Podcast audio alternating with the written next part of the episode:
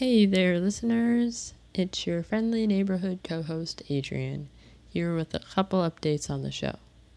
You may have noticed it has been a while since our last episode, and before I continue, do not fret, more episodes are coming, but we did want to let you know what's been going on. Unfortunately, the reason for our absence was not a happy one.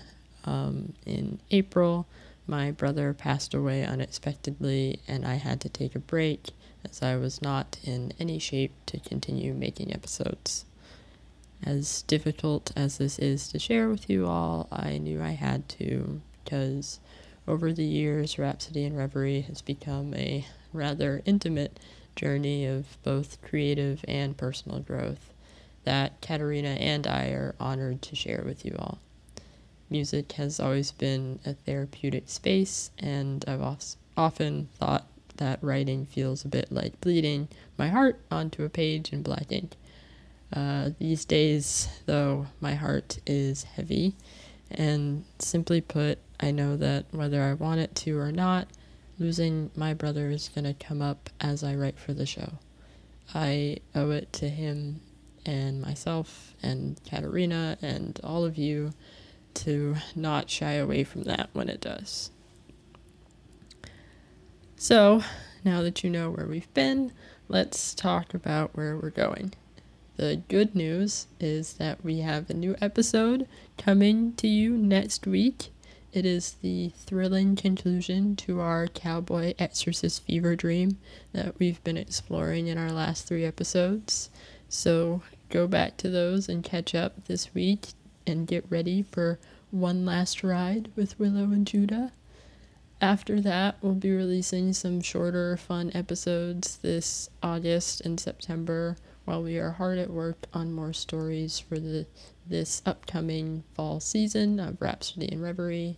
We will be back October 6th with more great songs and exciting characters to keep you company through the holidays.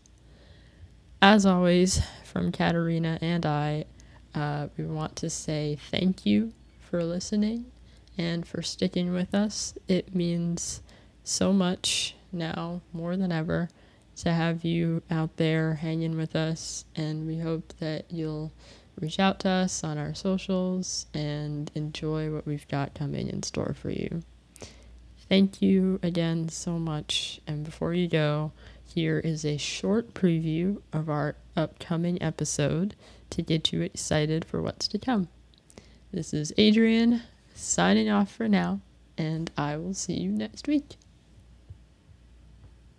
Previously on Rhapsody and Reverie, our intrepid cowboy exorcist Judah returned to his old home to help free the soul of his dead wife Ivy and unite her with her lover Isaac.